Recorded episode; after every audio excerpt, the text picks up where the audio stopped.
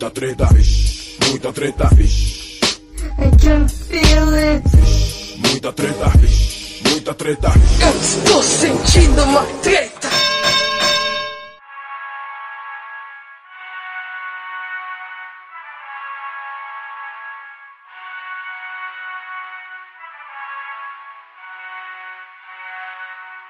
Em Brasília, hora de dançar ska. Salve, salve moçada! Salve, salve rapaziada! Meus queridos ouvintes do Treta Talks, aqui quem tá falando é o Ivo Neumann e eu estou com o meu querido Guilherme Afonso! Olá, seres humanos, tudo bom com vocês? Tudo bom, Ivo Nilman? Cá estou novamente. Tá frio aí em São Paulo, meu querido? Tá um frio do cacete aqui em São Paulo. Ouso dizer que tá mais frio do que em Curitiba. Olha, rapaz, agora a gente tornou esse episódio já polêmico. Eu, eu vim aqui pra isso. E pelas risadas ao fundo, vocês perceberam que tem mais uma pessoa aqui conosco. Eu estou falando dela, Laura Cristiana, estreando aqui no Treta Talks. Olá, ouvintes. Olha aí, já, tá, já criou o bordão na hora. Olá, ouvinte. Eu, eu gostei, eu achei válido. Você tá falando de onde, Laura? Diretamente das redondezas do Covil, de Brasília. Ixi, toca a sirene da polícia. Pô, eu achei que ia tocar a voz do Brasil, que ia começar. Ai, o Guarani, O a Guarani, nossa exatamente. trilha sonora aqui, né? Eu, eu imagino que as pessoas ficam andando em Brasília e ficam tocando essa música o tempo inteiro, saca? Você entra no Eu- shopping, abre a porta do shopping, fica... É, aqui você se sente o tempo inteiro num programa da EBC ou da TV Senado. Nossa. Porra, bem, bem agitado. Eu não conheço Brasília, não, mas eu sei que se eu for aí um dia, eu vou esconder bem a minha carteira, meu celular, porque, né? A carteira você só precisa esconder lá perto, né? Porque o brasiliense, o candango, é uma pessoa de bem, tá? Mas não é o cidadão de bem da internet, não. Ah. Apesar de que tem alguns. Então, beleza. Eu vou aqui aproveitar e avisar pros ouvintes que essa nobre bancada aqui nós vamos tratar de tirar o atraso do Treta Talks e falar sobre algumas atualidades. O Brasil tá pegando fogo e o Treta Talks não pode ficar parado, né? Então, a gente precisa, precisa emitir opinião, precisa falar de todos esses assuntos infernais que a gente fala o tempo todo, mas eu acho que o podcast é o momento de trocar uma ideia mais apurada, né? E contar aí com algumas visões. Eu quero saber uma coisa de vocês aí. Guilherme Afonso de São Paulo, Laura Cristiana de Brasília. Eu quero saber quanto custa o outfit que vocês estão usando neste exato momento. Bom, eu tô usando uma samba canção que foi R$ 9,90 nas lojas americanas. Nós americanas. E uma brusinha que eu ganhei de um amigo meu que foi num show do Roger Waters em São Paulo. E ele trouxe pra mim. Ó. Presente. E uma havaiana com um prego batido. Não, mentira. Aí você tá zoando, né? É sério! Tem um preguinho pra, pra consertar o. Como é que é? A tira que soltou? Ei, uai, você não usa?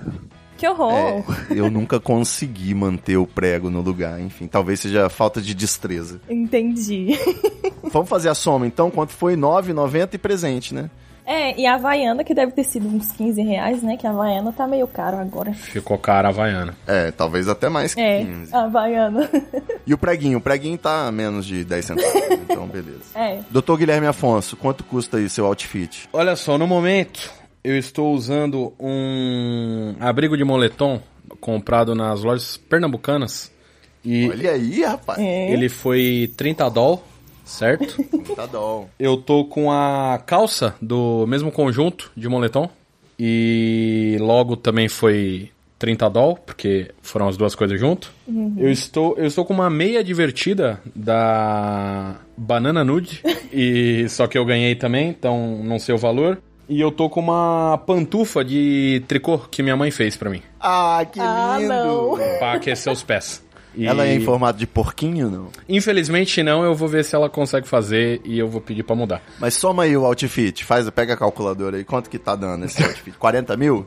Não, deu 30 doll. Nada da Supreme? O conjuntinho de moletom do Rock Balboa. Exato. Deu 30 dólares. Exatamente, é 30 doll o, o meu outfit hoje aqui. É, rapaz. Já estive melhor, já estive melhor. Mas o inverno te obriga a investir nesse outfit, né? Gastou trintão aí. Não, não gastei, porque é, é roupa de quando eu jogava handball. Então ela tem já uns sei lá, quase 10 anos. Ela foi comprada com capital de herança, né? Seus pais. Não, eu já trabalhava 10 anos atrás, vai tomar no cu. Só pra não dizer, né? Meu outfit é peça única, né? Um short que provavelmente não deve ter sido mais caro do que 19 reais, porque senão eu não teria comprado. Justo. E só. O- os acessórios, assim, não entram no, no outfit. Claro que entra. Então tem um piercing. Um piercing que deve ter sido uns 40 conto. Um baseado que talvez. Pera, você tá sem camisa? É óbvio que eu tô sem camisa, eu tô no Espírito Santo, meu querido. Você acha que aqui tá Não frio? tá frio aí? Não, aqui Nossa. tá tranquilo. Eu- eu- nunca eu- tá frio. Eu sabia que, que era o Acre do Sudeste, mas não a ponto de ter outra, outra temperatura. Outra zona tropical. Exato, cara. Não, é Não, a gente tá entre o Rio e a Bahia. Aqui não, só faz frio, Ah. tipo, três dias ao- no ano, sacou? Entendi. Faz sentido. Ok. O pessoal usa gola alta, gorro, é a festa do capixaba aqui, esses três dias. Mas e aí, falando agora, já que o nosso outfit é baixo mesmo, Não é baixo, é, é low profile que chama. é, né? Boa. Vocês fariam alguma defesa sobre o livre consumo? Ou vocês acham que é uma vergonha realmente muito grande de ter esse tipo de consumo que valoriza apenas o ser caro, né? Pelo ser exclusivo, ser caro, e demonstra, né? Uma, um negócio que fica até parecendo uma aberração pra gente, que se considera normal, classe média, ver uma criança de 15 anos com uma roupa que custa um carro popular. Então, Vocês têm a- uma defesa a fazer aí, advogado do diabo? ontem eu tive uma conversa com o Elito, que é um cara aí que, que um- tem um canal no YouTube e tal, e ele fala justamente sobre isso. Certo. É assim, obviamente, a- toda a parte consumista eu acho uma bosta, mas faz todo sentido, saca? Tipo, ah, as pessoas querem ter coisas pra aparecer e pra pertencer a um grupo, e a diferença é que esse grupo é um grupo caro. Que na verdade as roupas nem são caras de verdade. As roupas da Supreme, por exemplo, quando lança, elas custam tipo 10 dólares, 30 dólares, coisa assim. Ela fica cara depois porque ela é um item exclusivo. Tipo, os caras fazem uma, um, um lançamento que tem 10 peças. E aí, porra, essas 10 peças vende rápido pra caralho e aí passa a ser os, os resellers que revendem por preços absurdos. Então você tá de boa, você acha tranquilo? Você vai dar uma graninha pro seu filho investir no outfit aí, quando ele tiver a idade?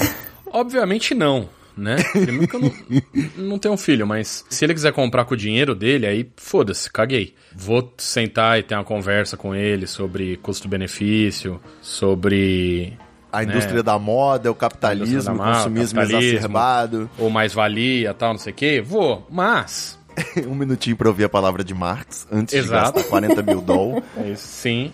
Mas assim, eu não, eu discordo, mas se eu pudesse comprar, eu compraria. Então, Nossa. Você compraria aquela camisa branca Nossa. com um retângulo Não, não, não, não, não. vermelho Eu eu que não dá nem pra fazer uma sátira porque a camisa é horrorosa, parece a propaganda da Colinos, não, Colgate. não, não, eu compraria os tênis. Tênis porque eu sempre, sempre gostei de tênis e Não é porque ele custa 18 mil. Não, não, é, é- Por exemplo, eu tenho. O meu tênis é um tênis de handball que custou 300 conto, mas ele é um puta tênis que vai durar 5 anos, entendeu? Não, sim, No mínimo. 300 conto num puta tênis pra quem é privilegiado como nós, eu acho que é razoável, né? Faz, é o preço médio aí do mercado. Sim, é, é, eu não, eu, eu não pagaria 12 mil reais num. num, Você- é, num não sei tênis. vocês, eu tenho expectativa de ficar uns 4 anos com um tênis desse de 300 reais. Não, no mínimo, no mínimo, porque teve uma vez que eu comprei, vi aquelas promoção da, da Canui, que você compra quatro tênis por Nossa. 100 reais. Cilada. Cada tênis durou uma semana. É. E aí eu fiquei puto. aí nunca mais. É a pegadinha do tênis que não é de marca de tênis, é isso. Exatamente. Ele sempre vai machucar seu pé. Muita cilada. É, por isso que eu falei, eu, eu compraria. Se você sai no sol com ele, ele perde a cor. Sim. Minha querida Laura, você tem uma defesa pra fazer aí dessa galera dos outfits sofisticados e caríssimos? Ah, eu acho um absurdo. Não, uma defesa. Mas assim, Defende os meninos. vou tentar não militar muito aqui, né? Se coloca no lugar deles. Vamos, vamos fingir que a gente é um mamilos agora. Tá.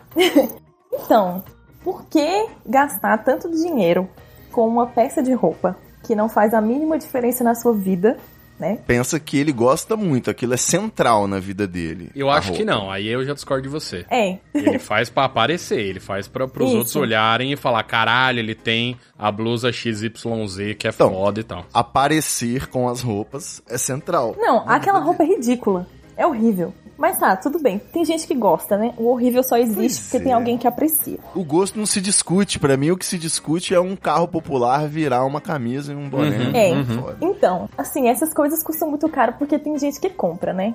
E tem gente que compra pra aparecer pra alguém que acha legal. Então, assim, se todo mundo tivesse noção e parasse de achar muito legal ter uma camisa que custa tanto ou super exclusiva, tudo, talvez isso, assim, as pessoas iam parar de dar menos ideia, né?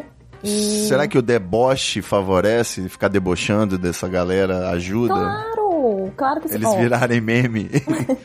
Assim, tudo na internet que a gente debocha vira viral, né? E aí acaba que o tiro sempre sai pela culatra. Então, assim, é. a gente cria os monstrinhos na internet mesmo na zoeira. Daqui a pouco vai ter um programa na TV aberta só de doll, de, de outfit. É, eu tentei não falar muito disso na, na internet, mas assim, não adianta, porque acho que a zoeira já, é- já está dentro da gente, né?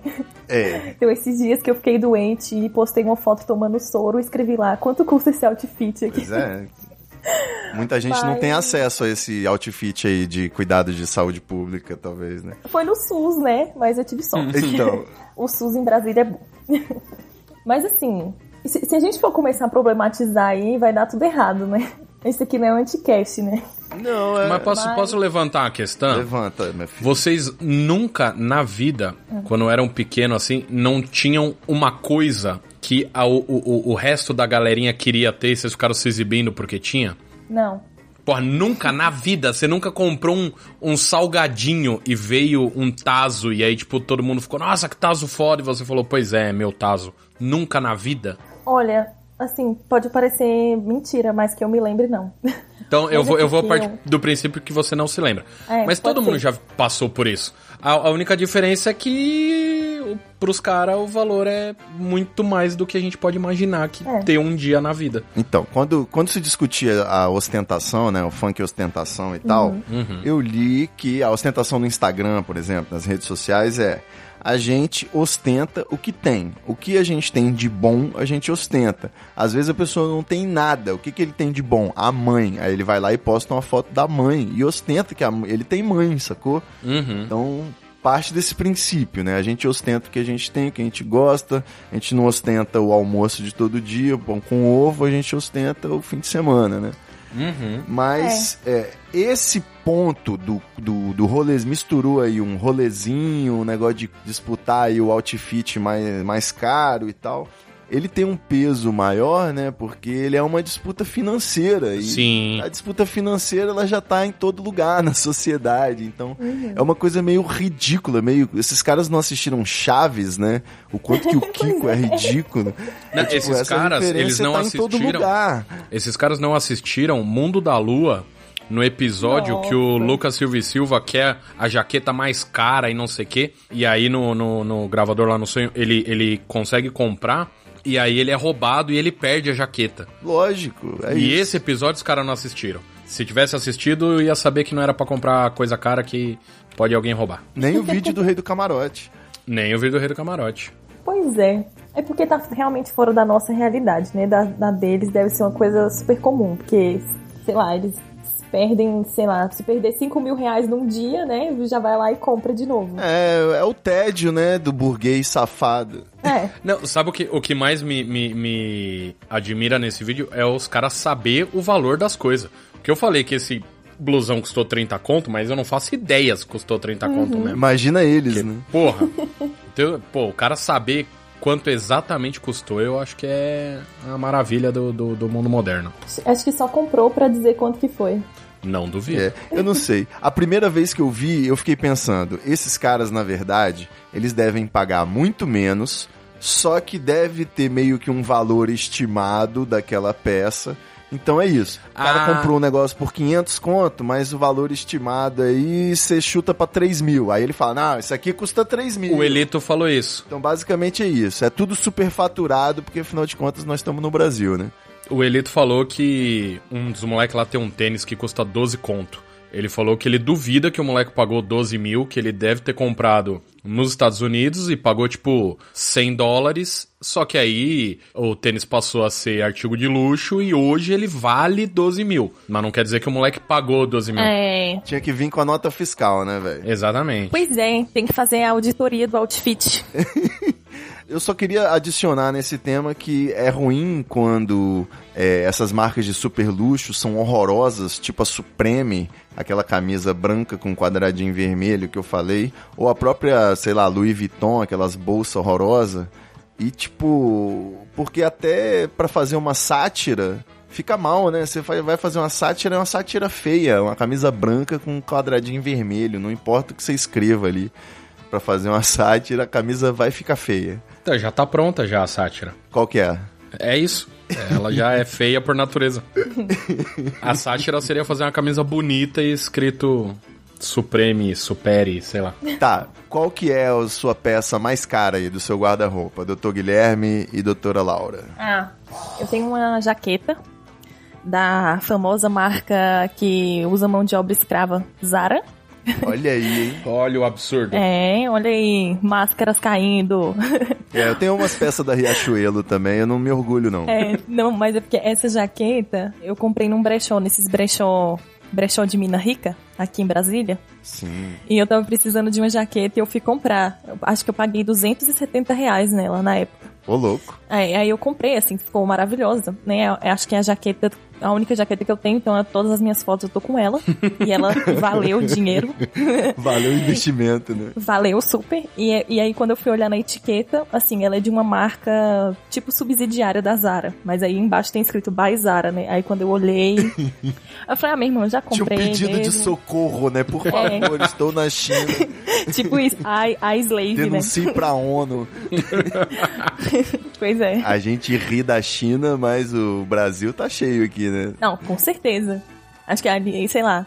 Guilherme, que mora em São Paulo, né? Na rua dele, em algum porão, deve ter uma família boliviana aí fazendo alguma roupa. Possivelmente no meu prédio deve ter. Pois é. Tenso, cara, Se tenso. você interpretar em senso amplo, todo paulistano é um escravo do sistema, né? É isso. Você não precisava ter me lembrado disso agora, eu tava, tava bem. Já deu uma doidinha aqui já no coração. Então, eu, eu, na época aí que eu formei, eu acho que eu já tive um terno de 800 reais. E, mas eu nunca eu me recuso a pagar mais do que isso na peça de roupa. E um terno não é nem uma peça, né? Pois é, né? Agora imagina, você com um terno de 800 reais, aí você vai no casamento, aí, sei lá, o seu tio muito bêbado derruba a bebida em você, mancha o terno Ah, eu, todo, eu mato. sei lá. É, Eu então... agrido. Eu agrido, eu agrido. Gente, a gente que anda em lugares insalubres não vale a pena a gente ter roupa cara. Na verdade, não vale pra ninguém, né? Mas assim, pra gente menos ainda. Sim. Porque não adianta.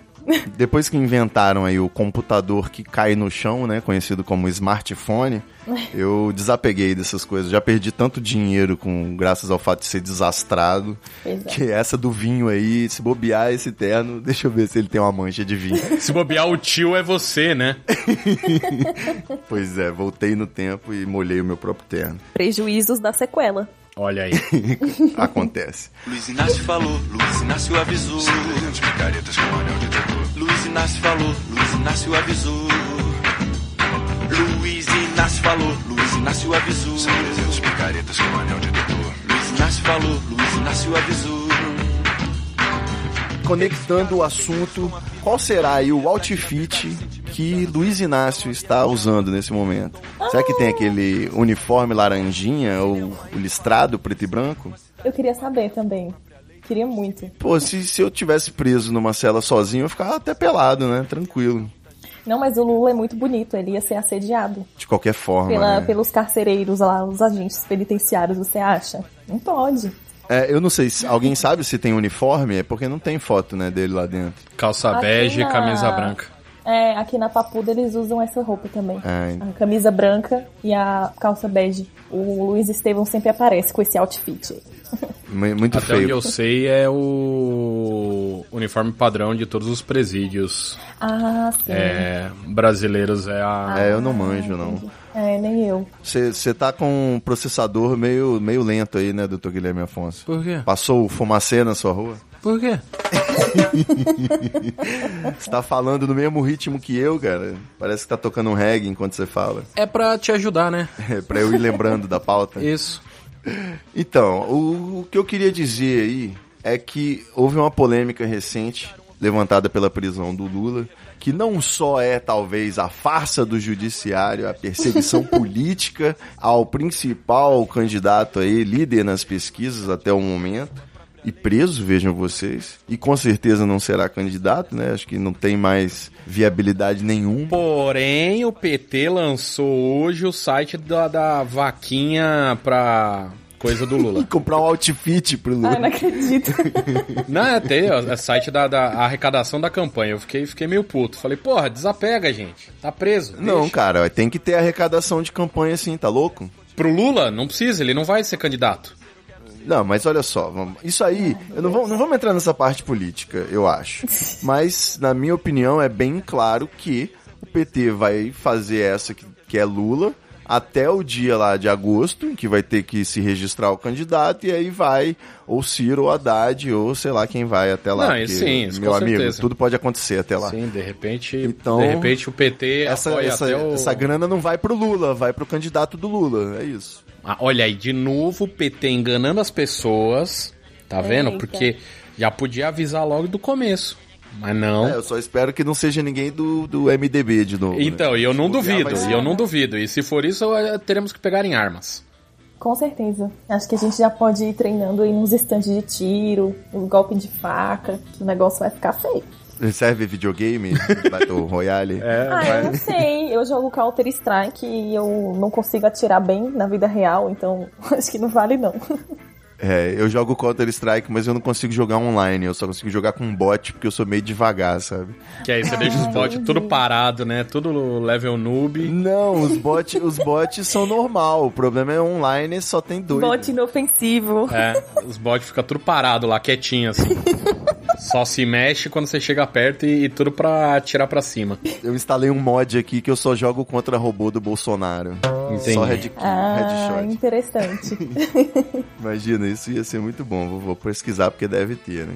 Ah, deve ter. Se não tiver, alguém, alguém vai fazer. Algum ouvinte do treta vai fazer. Por favor, façam. Mas o Brasil pós-golpe aí, com o Temer vampirando, o Gilmar Mendes soltando, o Lula preso nessa tensão pré-eleições, aí os caminhoneiros, os petroleiros pararam, o Brasil, os 43 centavos ainda não chegaram nas bombas. E pedir intervenção militar, ajoelhado no chão, vai tomar no cu essa porra também. Pessoal pedindo intervenção militar. Uma certa análise aí que mais me chamou a atenção é de que é óbvio que o pessoal que pede intervenção militar, eles não querem uma ditadura, eles só querem que alguém vá lá e prenda todo mundo do que tá em É. Brasília, por mim. Eu acho válido. Eu também. Eu espero que seja isso mesmo. É, por mim, se o preço for prender um ou outro, sei lá, assessor, porteiro, que é inocente, eu me mandava cercar Brasília ali, só Brasília é a parte que só aquela central ali onde tá o pessoal, tá, Laura? Não, tudo bem. Pessoal que nem de Brasília é. É, vocês que mandam pra cá. Eu não queria mandar. ideia Eu era- não, não, sou. Não A minha ideia era cercar e não deixar sair só. Ah, Deixava tá. eles bem lá dentro. Então, enquanto isso, tudo tá Hum. acontecendo, o Brasil tá pegando fogo e o Lula tá lendo, cara. 55 páginas por dia. 55 páginas por dia. Um, um, um semi-analfabeto como o Lula consegue ler 55 páginas por dia? Segundo Bruna Luiza, isso é irrealista. Todo mundo Irrealista, sabe que é irrealista. Irrealista. O ponto-chave da questão. Hum. Essa menina, ela sabia que ela estava sendo ridícula ou ela chutou 55 porque realmente ela acha que é um muito alto? Não, não, 55? eu vou, eu vou ler o tweet dela porque ele tá aqui aberto na minha tela. Abre aspas, Lula leu 21 livros em 57 dias, fecha aspas. Se cada livro tem 150 páginas, o que é pouquíssimo para um livro normal, são 3.150 páginas. Lula teria que ler 55 páginas por dia. Ela fez a conta, Ivanil. Qualquer pessoa que costuma ler sabe que isso é irrealista, especialmente para um semi-analfabeto. Apenas parem. Bom, já que ela fez a bela conta aqui de 3.150 páginas dividido por 57 dias, que deu 55 páginas por dia, Ah. eu continuei a conta e vi que se Lulinha ler 7 páginas por hora, São 7 páginas por hora. Não é muito 7 páginas por hora. Não mesmo. Ele consegue ler as 55 páginas em 8 horas. Que é tranquilo pra um detento. né? Pra alguém que tá preso, 8 horas é bem tranquilo. É bem fácil. Eu diria que se ele se esforçar, dá até mais. Porra, se, Pois é. é- é- se ele fosse usar as 24 horas, ele conseguia ler muito mais tranquilo. Pô, várias e várias Agora, páginas, vários sete páginas por hora, é tipo, tem que ir respondendo questão de interpretação de texto enquanto vai lendo? Gente, mas ele é um idoso. E semi-analfabeto, Tá, entendeu? tá, é por isso bem. que ele ah, lê é, na- verdade. Ele lê em marcha lenta por causa disso. Ele, ele foi presidente do Brasil por um golpe de sorte, né? Tipo a Sim, sessão ele- da tarde. Ele tava passando, Presidente por acaso. ele tava passando, alguém falou, quer ser presidente? Ele falou, oi? E aí, ah, pronto, foi. Pois é, né? Porque eu fico pensando assim. Ah, ele era. Eu achava que ele era um gênio do crime, né? Que tinha arquitetado toda essa bagaceira aí com o Brasil. é, não, e esse é outro filme. Mas, Sessão da tarde. é, mas assim, pelo visto, só sete páginas por hora ele não é nenhum gênio, né? Pô, é mesmo? É, não, é- mas é é porque ele tem que organizar os esquemas, aí não dá tempo pra ler o Ah, é verdade. E é semi-analfabeto. porra, agora eu, porra, agora eu gosto muito mais do Lula. Com O certeza. cara montou o maior esquema criminoso do país, da história dos 500 anos do Brasil.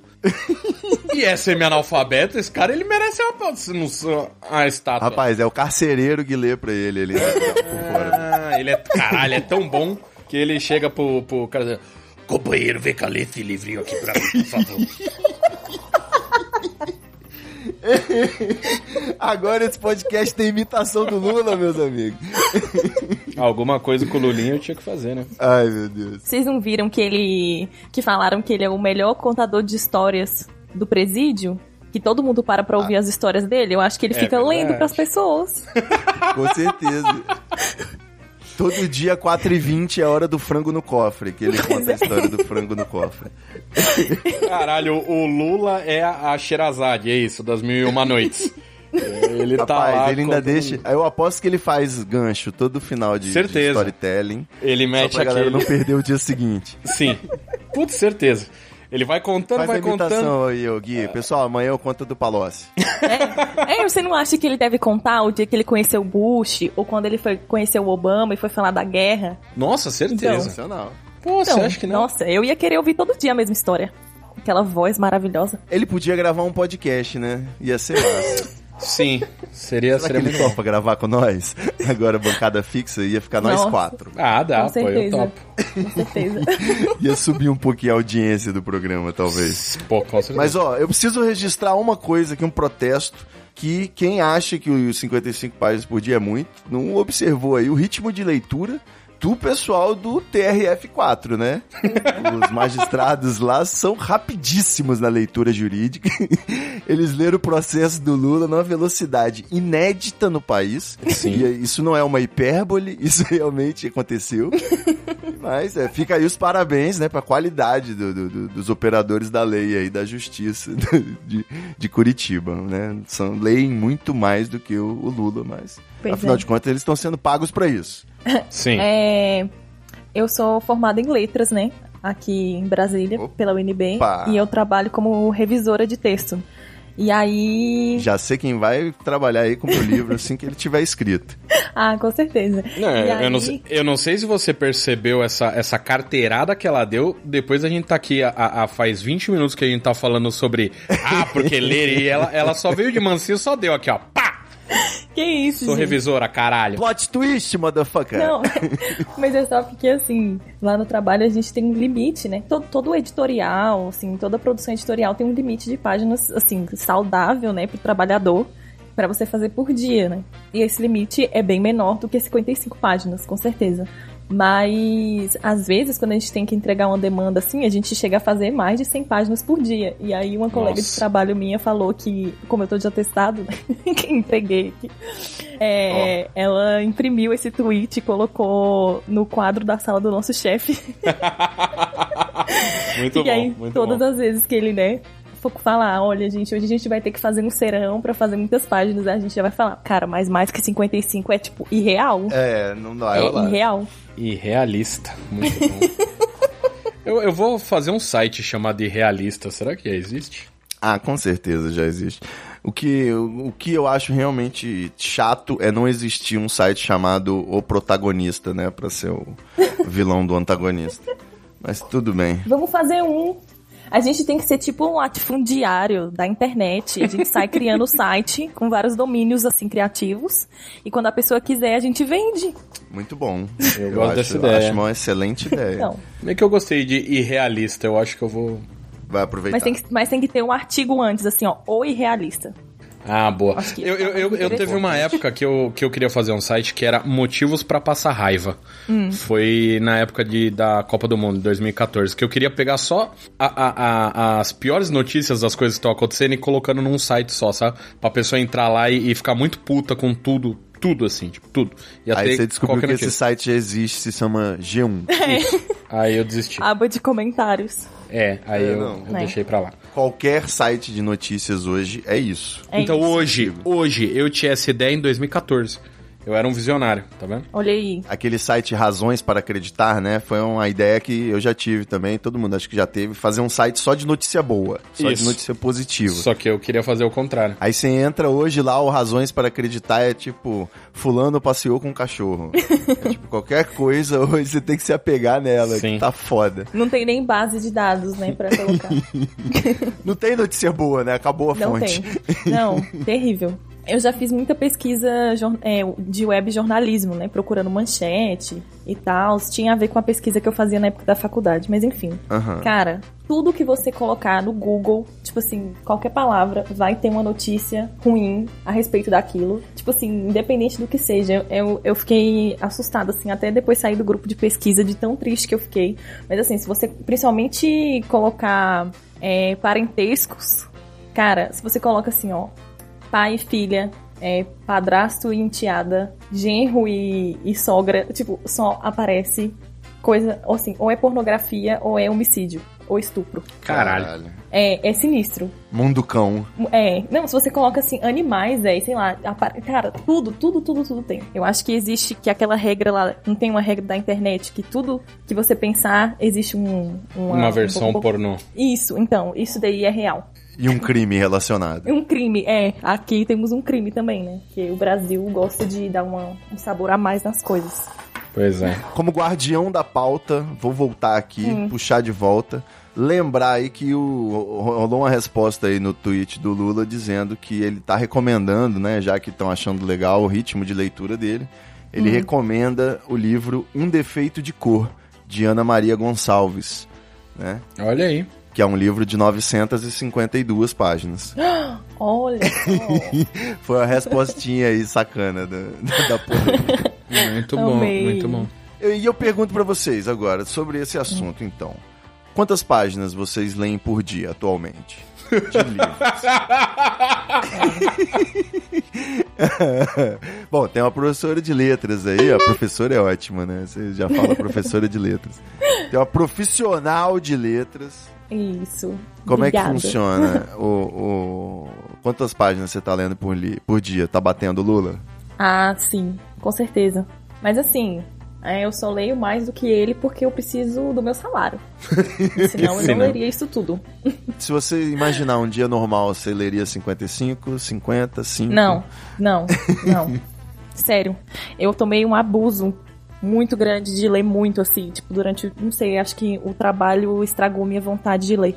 Então, Entendi. É tipo o ginecologista quando ele É. tem problema aí na vida sexual, né? Pois é, eu leio tanto no trabalho que quando eu, antigamente, né, eu entrava no ônibus já abrindo um livro, ou esperava no hospital já abri- com o livro na mão, tipo, todos os lugares, né, tava com o livro lá lendo. Agora, meu companheiro é o podcast, porque eu fico com o olho fechado assim, ó, só ouvindo, só... Muito bom. Excelente. Tô de, tô de boa de leitura.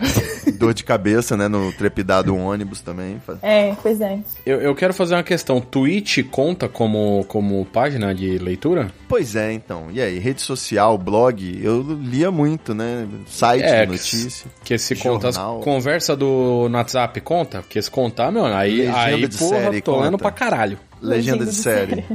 Então, gente, eu lembro que um dos primórdios lá da, do curso, né, é, uma professora disse pra mim, pra turma, que ela tinha seguiu uma teoria lá, uma vertente Não, não vou saber porque isso era uma aula da faculdade Adoro essas dissidências, dissidências intelectuais. É, É sempre que- porque alguém usou drogas. que você só lê uma página, tipo assim, você só deu, você só correu uma leitura se você lê dois parágrafos, tipo assim, um parágrafo ou dois parágrafos que façam sentido, assim, entre eles, sabe? Que você tem Aham. uma coerência, uma coesão. Hum. Porque existe, existe uma diferença entre a leitura que você interpreta e a leitura que você só decifra o código, né? Então, Então, eles que estão falando, gente, não sou eu não. aí agora o Twitter pegou você. Porque É. ele dobrou os caracteres, então dá pra fazer dois parágrafos. Não, 40. eu- mas eu vou falar que isso faz todo sentido. Porque os tweets eu consigo ler e entender de boa.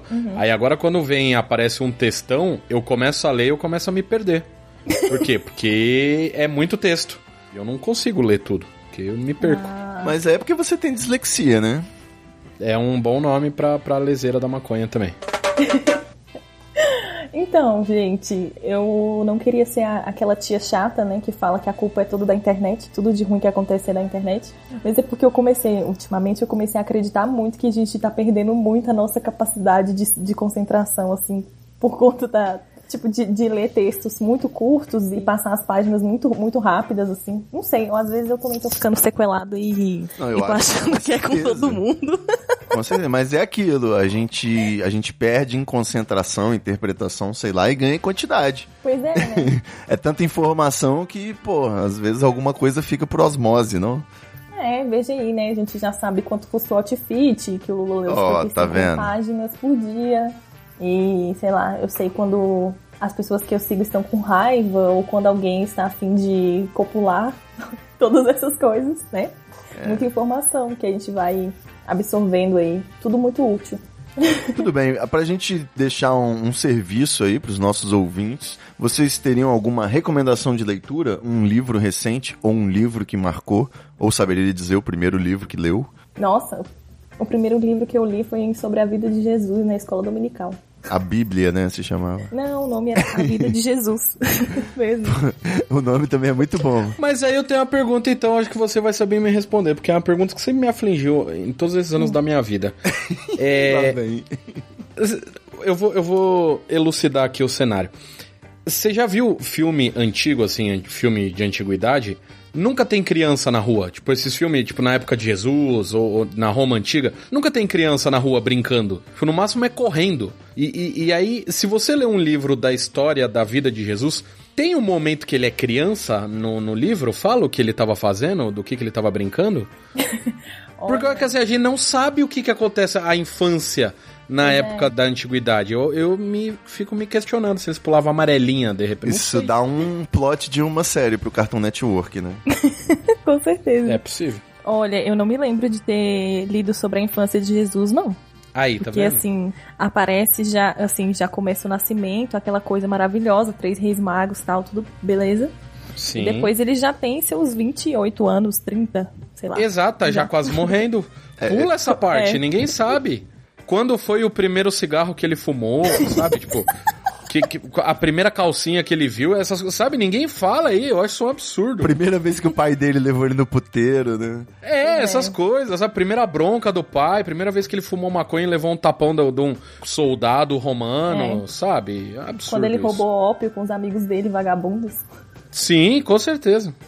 Ah, então, eu queria indicar o último livro que eu li. Chama Lute como uma Garota. Olha aí. Ele é bem grande, viu? Tem mais que 150 páginas. e ele é um lançamento. Lançou esse ano mesmo. É de, é, tem uma coautoria com a, uma escritora americana e uma escritora brasileira, que no momento eu não vou me recordar o nome. Mas ele resume a biografia de várias mulheres que foram importantes na história, assim. E tem uma parte que é, assim, ma- mais americana, né, e tal, os europeia, por conta da, da outra autora, e tem uma parte que é só brasileira. Então tem lá Doutora Nise, Maria da Penha, então tem um bocado de gente. Que foda. E Muito bom. Eu achei muito interessante, assim. E assim, e é uma leitura rápida, porque A parte biográfica de cada, de cada mulher é uma página e meia no máximo. Então é como se você estivesse lendo um textão ali no Facebook. Não, nem um textão, acho que metade de um textão. Então, pra quem tá- não tem muita paciência pra ficar lendo textos muito longos e tudo, indico, super indico. Procurar aí Lute como uma garota. Excelente. Aí vou, eu vou lançar um critério literário aqui. É o tipo de livro que o Lula leria? né? A- Além de ter não. mais de 150 páginas? Eu acho que não. Acho que ele não leria esse. Eu tenho certos preconceitos com a esquerda antiga. Muito bom. Doutor Guilherme Afonso tem uma recomendação recente aí, alguma coisa? Eu, eu vou indicar que você leia o livro O Universo em Desencanto. Olha aí. Nossa, Não acredito. Não, eu nunca li, é só por causa da música mesmo. Ah, Ah! a vinhetinha.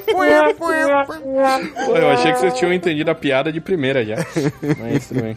Eu. Não, eu vou indicar um livro que eu tava conversando com o Ivo outro dia e deu saudade, eu preciso pegar esse livro e ler de novo. É um livro que chama Cara Pintada. E é a história de um. de um moleque nos anos ah, 90 é, que tá participando de um, de um. de um movimento político, de um protesto, e aí, de repente, ele acorda em 1960. Opa! E bem no. 1960, na década de 60, é 67 ou alguma coisa assim. Bem no meio da ditadura, com as pessoas lutando e tal. Então é bem legal. Dá pra ter uma Porque- continuação agora com Manifestoche acordando na ditadura também. Exatamente. É, Nossa, quase o que estamos vivendo. Sim, e foi. É um livro do Renato Tapajós.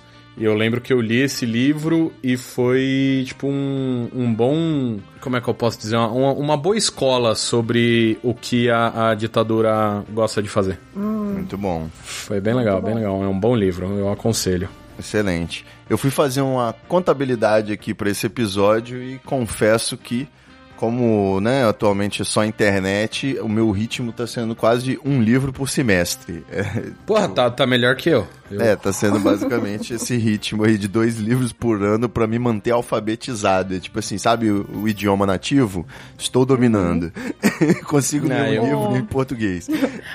o, o livro do próximo semestre é um que chama Os Sentidos do Lulismo, Olha, do, do André Singer. Singer, Singer, não sei. Lançou tem pouco tempo também. O meu ainda nem chegou, né? Porque estava aí parado na- nos protestos. faz sentido. Mas já fica aí a ideia, né? E ele tem 280 páginas, então assim, Oh, o Lula deve estar doido para ler, com certeza. com certeza. Eu ia comentar aqui que o último que eu adquiri, né? Hum. Eu preciso contar que eu fui comprar uma, um- o livro mais vendido do mundo para poder deixar dentro do meu carro, que eu descobri que é uma peça importante para você ter dentro do carro, para quando você precisar fazer uma oração, é ter uma Bíblia. Oração. E aí eu fiz uma pesquisa aí, Achei que era pra evitar assalto. É, talvez, mas não espalha. Então, Ah, tá. aí eu fui procurar uma promoção, achei uma Bíblia ecumênica, né, Pra não ter problema aí da dissidência de religião, de quem olhar por fora do vidro. e aproveitei o embalo pra comprar o livro que todo mundo fala dele o tempo todo na internet, que é o Sapiens. Olha aí. Do Ah. Yuval Noah Harari. Ai, eu achei que você tinha comprado a falta que a falta faz. eu fiquei tentado, eu confesso. A Juju me deixou muito tentado a comprar esse aí, mas Uma Breve História da Humanidade é o nome do livro. E aí o que, que acontece? Muito bom. Falaram pra mim, é um best-seller internacional, e falaram que é um livro que você vai ler, vai conhecer melhor sobre a vida, o universo, o mundo, mas ele destrói sonhos, ele destrói esperanças, ele não é um livro pra deixar um otimista feliz. E aí eu falei, ah, imagina, eu sou um otimista inabalável. Eu tenho muita fé nas minhas crenças. E abri o livro em qualquer página, né? Você Abre aí um livro. Aí peguei e fui ler a primeira coisa que apareceu do livro e falava assim: E é por isso que toda e qualquer pessoa que acredita no futuro de uma grande rede colaborativa onde os seres humanos dariam o seu melhor por um bem comum estão erradas. e foi assim que todos meus objetivos de vida caíram por água abaixo. Caraca. já pode excluir aquele episódio com o Gabriel Dredd já. É, então. Foi nessa onda aí que eu falei, é, esse livro realmente é perigoso, ele destrói sonhos. Estou lendo ele aos poucos, né? Quase como o Iracema aí que eu comentei hoje, que é um livro que Ele é tão difícil que sempre que você vai retomar a leitura, você tem que voltar duas páginas. Aí você lê mais uma, se cansa e para de ler. E aí vai sempre voltando, lendo de trás pra frente, igual a literatura japonesa. Né? Quem nunca? Poxa, mas é um bom livro. É, um, um livro incentivar os excelente. jo- jovens ouvintes que estão no ensino médio, leiam Iracema. Muito importante, tá? Iracema, maravilhoso. Não aos 12 anos, talvez um pouco mais tarde. Cinco minutos é muito bom. Eu li quase em cinco, talvez em 15, 20 minutos, porque eu tava embalado na leitura. É muito bom mesmo o livro. Só que aí eu já era mais velho, né? José de Alencar é maravilhoso. Enfim, eu gosto particularmente do Casimiro de Abreu, é o meu poeta favorito, porque as, letras, as músicas dele, né, eu ia falar, as poesias dele têm um ritmo muito bom. Eu acho que se ele vivesse aí nesse, nessa atualidade, ou pelo menos no, no século passado, ele poderia ser o Cazuza aí, o Renato Russo. Nossa. E fica aí o meu salve pro Casimiro de Abreu, recomendo quem o pessoal vai ler. Gosto muito do Fernando Pessoa também. Gosto desse O- menino. É, o Drummond é, é genial, não tenho o que falar também, mas nunca tive nada de especial com ele. E o tem uma birra com o Machado de Assis, porque eu não curti nada, não consegui, consegui entender. Então fica aí meu manifesto. Sério? Igor, É, não rolou. Eu sou, eu sou burro, eu, sou, eu gosto de Luiz Fernando Veríssimo, é o meu autor favorito. Gosto também, gosto também. Eu gosto que ele é fofinho, ele é, é- é- ele parece ser bom de abraçar, sabe? Ele é maravilhoso. Assim, eu tinha essa birra com o Machado também. Meu autor preferido, assim, do, do Brasil, né, da, da literatura brasileira sempre foi o Aloysio Azevedo, né, do Curtiço. Mas aí, na, assim, eu- por obrigação, eu li o Alienista na faculdade. E, nossa, gente, achei incrível. Acho que você vai, você que é fã de Matrix aí, sei lá, acho que vai gostar. Então, Olha aí. Dá, um, dá uma chance. é um conto, é pequeno, acho que são menos de 20 páginas. O Lula leria no banheiro, assim. Uma cagada. É, falar de Matrix, simulação, ficção científica, viagem no tempo, eu, né, tô envolvido aí escrevendo meu romance. Fiquei sabendo aí, graças à assessoria do Dr. Guilherme Afonso, que tem que ser romance é 300 páginas em diante, né? Então, o Lula Eita. provavelmente vai ler o meu livro. É, eu, eu- eu- descobri isso que, que pra ser um, um romance tem que ter no mínimo 320 páginas. Olha aí, hein? Quase um número cabalístico. Nossa, é mesmo. Mas assim, é, acho, que, acho que não precisa ter isso tudo, não. Mas precisa ser maior que uma novela, né? Exato.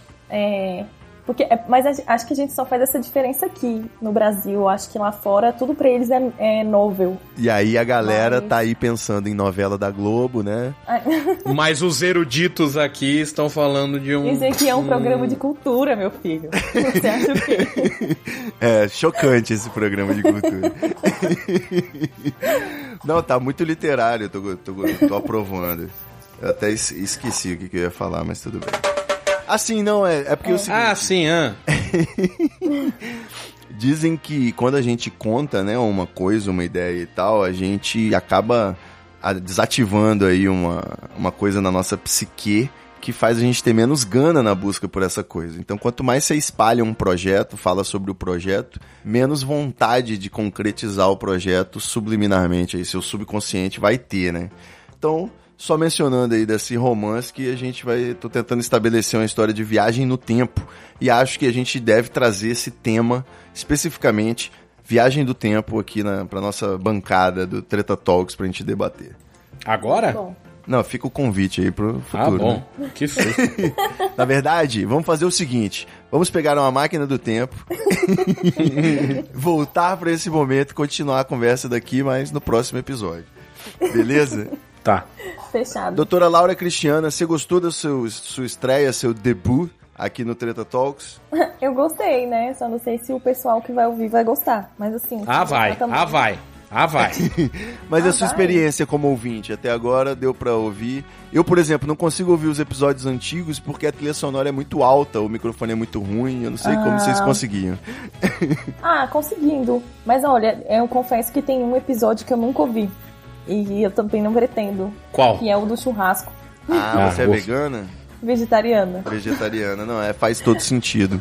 É porque É. foi é um amigo distante e o churrasco é uma das coisas que nos une, né? Então Não, foi tudo um- bem, não, não é uma crítica. Esse não fui eu que editei, pode não precisa ouvir, não. ah, então tá. Esse é o Treta Talks número 2, tamo nessas carnes. Recomendo aí pra quem não é vegetariano ou vegano. A gente então pode trazer também esse tema sobre vegetais têm alma pra um próximo episódio. Você, ouvinte, deixa a sua sugestão no comentário de onde você estiver ouvindo esse episódio, no, no Facebook, no, no site treta.com.br ou manda um e-mail para equipe@treta.com.br e sugira sua pauta, deixe sua pergunta, faça sua sugestão e crítica, proposta. E agora somos uma equipe e a gente vai se desdobrar para atender no que for possível. Né? Às vezes a pessoa precisa de uma ideia, a gente faz a brainstorm aqui para ela. Não é isso? Isso aí. Então, beleza. Valeu demais, doutor Guilherme Afonso. Deixa as arrobas, os jabás e vamos encerrar o episódio.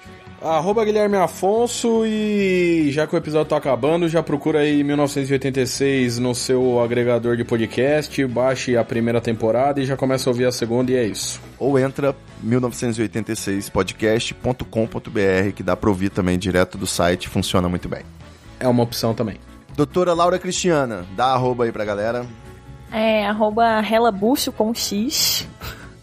Pode te seguir, Segue lá. pode acompanhar as tretas. É, pode, não tem nada de útil, mas quem gosta de ver histórias tristes e engraçadas, segue lá que é nóis. Beleza pura. Um forte abraço, se proteja aí que você tá em Brasília, né? Toma cuidado com os meliantes.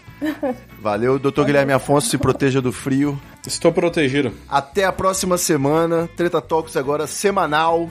Acompanhe aí no seu feed e é nóis. Caraca, no mesmo dia eu descobri que, que eu virei da bancada fixa e que eu vou ter que gravar toda semana agora. Isso ninguém tinha me avisado disso não, porra. É isso aí. Surpreendente. 2018 não tá de brincadeira não, malandro. Tá vindo Copa do Mundo, eleições aí, eu preciso de um time foda pra manter o troço pegando fogo aqui.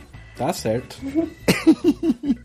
Isso que é motivacional, rapaz. O capitalista pira, empreendedor, assim que se, se chama recurso, é, é diretor de RH que faz isso. Tô- tô- Ginástica laboral. É, coach. Isso, coaching, toda essa baboseira aí a gente vai usar aqui para tentar fazer o Treta Talks funcionar agora. Tá bom. Valeu, galera, é nóis. Tchau.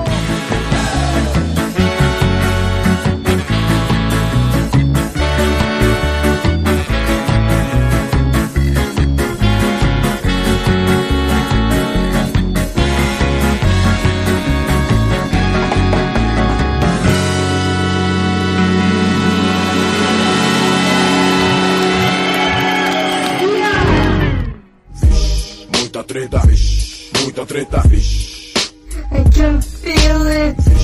Muita treta, vixe. Muita treta. Eu estou sentindo uma treta.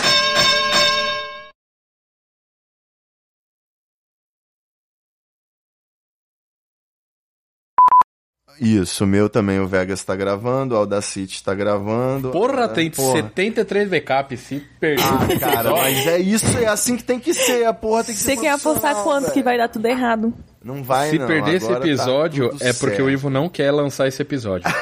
É, é que eu trouxe a maré de azar. Agora tá tudo Vai certo. ser a única, a única desculpa é o Ivo não querer, porque o que tem de backup Cara, e vou falar pra vocês, hein? Eu dei uma mijada, tem água, tem coca, tem um baseado, um maço de cigarro e estou em duas excelentes companhias. Preparado pra guerra.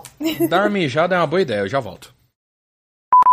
Faz sentido, doutor Guilherme? Claro que faz. Eu não tava ouvindo porque eu não tava aqui, mas. que filho da puta. Posso começar a gravação?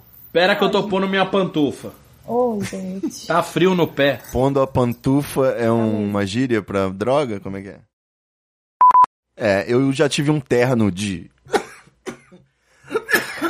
Eita, cuzão. Isso acontece muito nas gravações, tá?